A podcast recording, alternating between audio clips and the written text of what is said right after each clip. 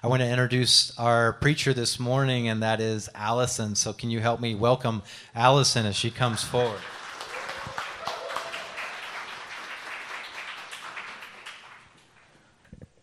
All right. Um, can you hear me? Okay, all right. All right, so as Mike mentioned, my name is Alison. I am the executive pastor here at the River. It is so good to be with you here this morning. And thank you for braving the rain to come out to us. So, we're currently in a sermon series called A New Kind of Christian. During this series, we are asking ourselves questions like What are the characteristics that make up a mature, transformative Christianity today? What parts of the Christian faith are worth keeping and passing along to the next generation? So, in preparation for this sermon, I reflected on my own experiences of Christianity throughout my life it occurred to me that at its worst, Christianity has led me to feel things like stuck, trapped, coerced, burdened, afraid, ashamed. Have you ever had any faith experiences like that? On the other hand, at its best, when most aligned with God's unconditional agape love, Christianity has helped me to feel freer freer to move through periods of anxiety, fear, or despair, freer to make decisions based on my core values, freer to use my voice, and freer to be my true self. For many, freedom is not one of the first words that comes to mind when you think about Christianity. But for me, freedom is an important aspect of a mature, transformative Christian faith. And the Bible would agree. In his letter to the Galatian churches, Paul wrote, For freedom, Christ has set us free. Sounds good, right? But to really understand what Paul was talking about in this verse, we need to take a look at the broader context being addressed in Paul's letter to the Galatians. So, just like us today, as well as Christians throughout history, members of the early Jesus movement debated amongst themselves regarding what it should look like to follow God in their own time and context. One major point of debate in the early church was around whether or not Gentile, meaning non Jewish believers, needed to be circumcised in order to follow Jesus. Paul and his collaborators argued that Gentile believers did not need to be circumcised as part of their faith expression.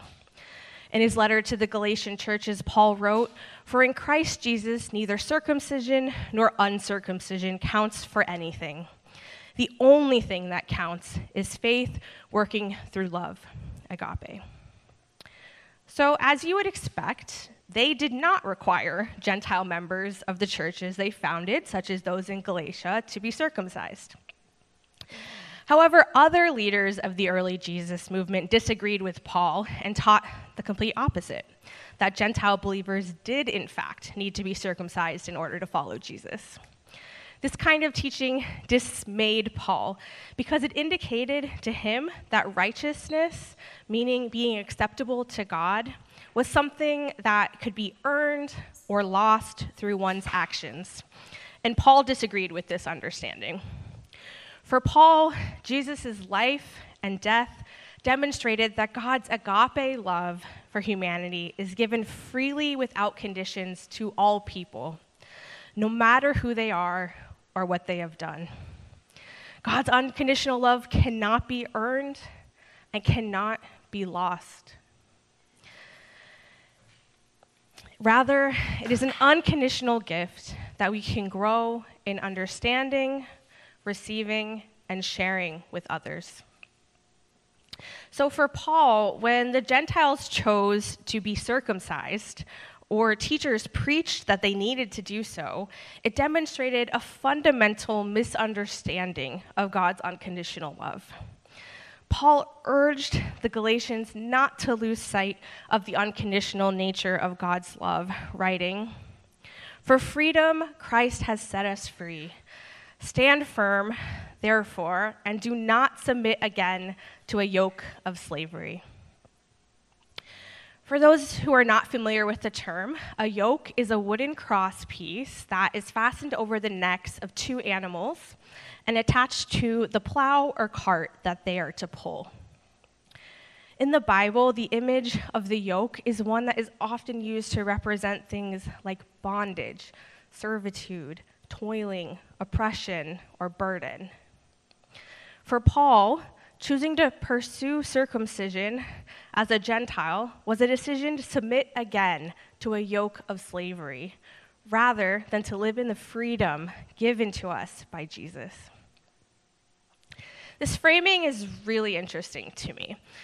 We often think of a yoke as something that can be forced upon us, not as something that we submit ourselves to.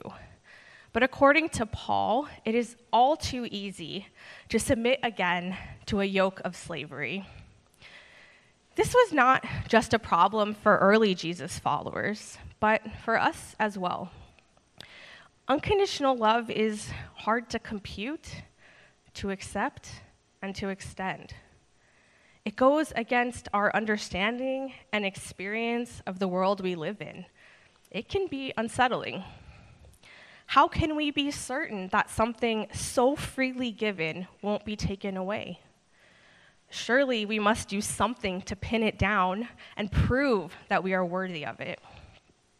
And so we place all kinds of unnecessary conditions upon ourselves and others in turn, moving ourselves away from freedom and towards bondage.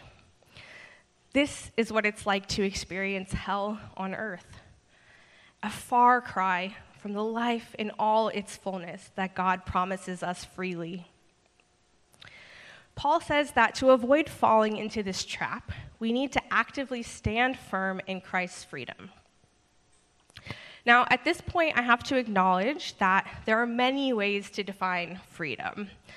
In college, I actually uh, took a course called Political Freedom, where we spent an entire semester examining different understandings of freedom. There is no shortage of thought about this topic. But today, I am going to focus on Paul's understanding of freedom, which seems to be centered around a sort of inner spirituality rooted in the truths that we are unconditionally loved by God and that God is always with us and always for us. When we live out of these realities, we gain many kinds of freedoms. Free from the need to strive or gain favor or to prove our worth, we can instead live out of the reality that we are already beloved and already enough. When we take this to heart, we gain the freedom to take risks, to make mistakes, and to fail because we do not need to succeed or to be perfect in order to have value. We have permission to step off the hamster wheel of striving and to carve out space for important things like rest, play, self care, service, and the pursuit of justice free from the need to please everyone, we can instead focus on living according to our core values, even when they are at odds with the dominant culture. We can speak the truth as we see it, even if doing so may make us unpopular. And when others place conditions upon our worthiness, we have the freedom to push back to set boundaries to protect ourselves, and to love and accept ourselves just as we are. This isn't to say that freedom should lead us to think only of ourselves. No. Paul clarified this point in his letter to the Galatians when he wrote, For you are called to freedom, brothers and sisters, only do not use your freedom as an opportunity for self indulgence, but through love, agape, Serve one another. For the whole law is summed up in a single commandment you shall love, agape, your neighbor as yourself. We are not to think of ourselves only, but neither are we to think of others completely. Spiritual freedom is meant to lead us to unconditional love both for ourselves and for others. One Christian thinker that had some helpful things to say about spiritual freedom was Ignatius of Loyola. Ignatius of Loyola was a Spanish Catholic priest and theologian who, with his companions, founded the Jesuit movement. Among other things, we can thank him for creating some helpful contemplative practices like the examen and the spiritual exercises. Ignatius of Loyola thought of internal freedom using the word indifference. By indifference, he did not mean lack of care or lack of interest. Instead, he was talking about a form of spiritual detachment, a key concept in many faith traditions, including Buddhism. This kind of detachment helps us to make decisions that are not ruled by bias or emotion and allows us to transcend our circumstances. Marina Berzins McCoy, a professor at Boston College, put it this way Indifference does not mean not caring. One can be indifferent and yet be deeply passionate. In fact, since God is love and God's redemptive work takes place through love, we cannot be indifferent in the Ignatian sense unless we love and love deeply. Each time that I became a new mother, I fell in love with my baby in a way that led me to feel great reverence for the giftedness of this child's existence. Contemplating the beauty of contemplating the beauty of sunlight sparkling off ocean waves often leads me to a sense of wonder and praise. The delight that I feel about prayerful, mutually supportive friendships leads me to gratitude. But indifference means that when the baby grows up, the friend moves away, or a day at the ocean is cloudy, I can still find ways to love God and people. Now, let me be clear. I'm not saying that we should just grin and bear all things. No, we should absolutely take steps to improve our lives and to make structural changes to society when we can. However, there are times when there's nothing we can do to change our circumstances.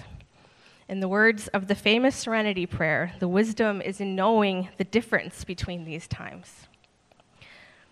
Inner freedom sounds good to me. But in my experience, it is not something I can just will into existence. The tastes I've had of this kind of freedom like the moments of comfort and peace I experienced when my mom was dying from cancer have felt like gifts from God, not something I achieved on my own. This makes sense given that internal freedom or Ignatian indifference is only possible when we are connected to God and grounded in the truth of God's unconditional agape love. McCoy describes her experience this way for me, freedom nearly always comes from getting back to knowing that God loves me as an unrepeatable, unique creation. From that basic knowledge of being loved, two things become possible. First, I learn that I have worth apart from any of the things or people in the world that are present or absent from my life. God loves me as I am, with all my talents, quirks, and failings. I am enough for God, and God is enough for me. Second, when God's love is at the core of my identity, then I am attentively aware that I too have the capacity to love, no matter where life takes me. We do not r- arrive at internal freedom on our own, but rather in partnership with God. We need God's love and friendship to get there. An individual who exemplifies Ignatian indifference, though he likely would not frame it using those terms, is Anthony Ray Hinton. Anthony Ray Hinton spent 30 years on death row for a crime he did not commit. With the help of justice lawyer Bryan Stevenson, Ray won his release in 2015. When speaking about his time on death row, Hinton shared that for the first three years, he was consumed by anger, including intense anger toward God. Then one day, Hinton heard a man crying in a nearby cell. Hinton had never spoken to the man before, but he decided to ask what was wrong. The man shared that he had received news that his mother had passed away. In that moment, Hinton felt compassion for the man, and that cracked something open for him. Leaning into compassion and unconditional love empowered Hinton to spend his remaining years in prison focused on things like gratitude, service, mentorship, and forgiveness. Hinton credited these things and his, and his connection with God for helping him to experience a state of inner freedom in the midst of circumstances beyond his control. Now, it's important to note that achieving spiritual freedom did not mean that Hinton was not trying to change his circumstances for the better. He found inner freedom while also working to have his conviction overturned. Another important thing to note is that choosing forgiveness did not mean that Hinton stopped holding the responsible parties accountable. No, Hinton attempted to pursue financial compensation as a result of his wrongful conviction and has become a criminal justice advocate. He has spoken and continues to speak about his experiences and the injustices connected to our nation's justice system, anti black racism, and the death penalty. Action and holy indifference are not mutually exclusive. We can pursue them both in tandem. As we seek to pursue spiritual indifference, I encourage us to take some time to consider what forces may be leading us away from freedom and toward a yoke of slavery. Are there narratives that we are telling ourselves about our lives that are keeping us from enjoying inner freedom? Oftentimes, such stories start with the words, if only. If only I received this promotion, or healed this broken relationship, or were not sick with this illness, then I would be happy.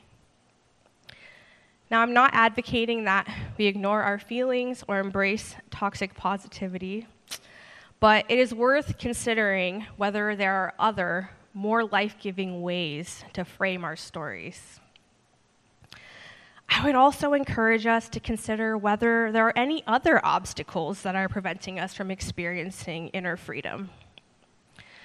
Ignatius names unhealthy attachment to wealth, health, comfort, long life, and status as obstacles. These are all good things that we are free to pursue. The problem becomes when they begin to rule us and become our masters. Are there perhaps spheres of our lives where we could benefit from less attachment and greater indifference? As I invite the worship team up here, I would like to close with the serenity prayer. Yeah, feel free come up. I hope this famous prayer will help us as we consider spiritual freedom. God, grant us the serenity to accept the things we cannot change courage to change the things we can, and wisdom to know the difference. Amen.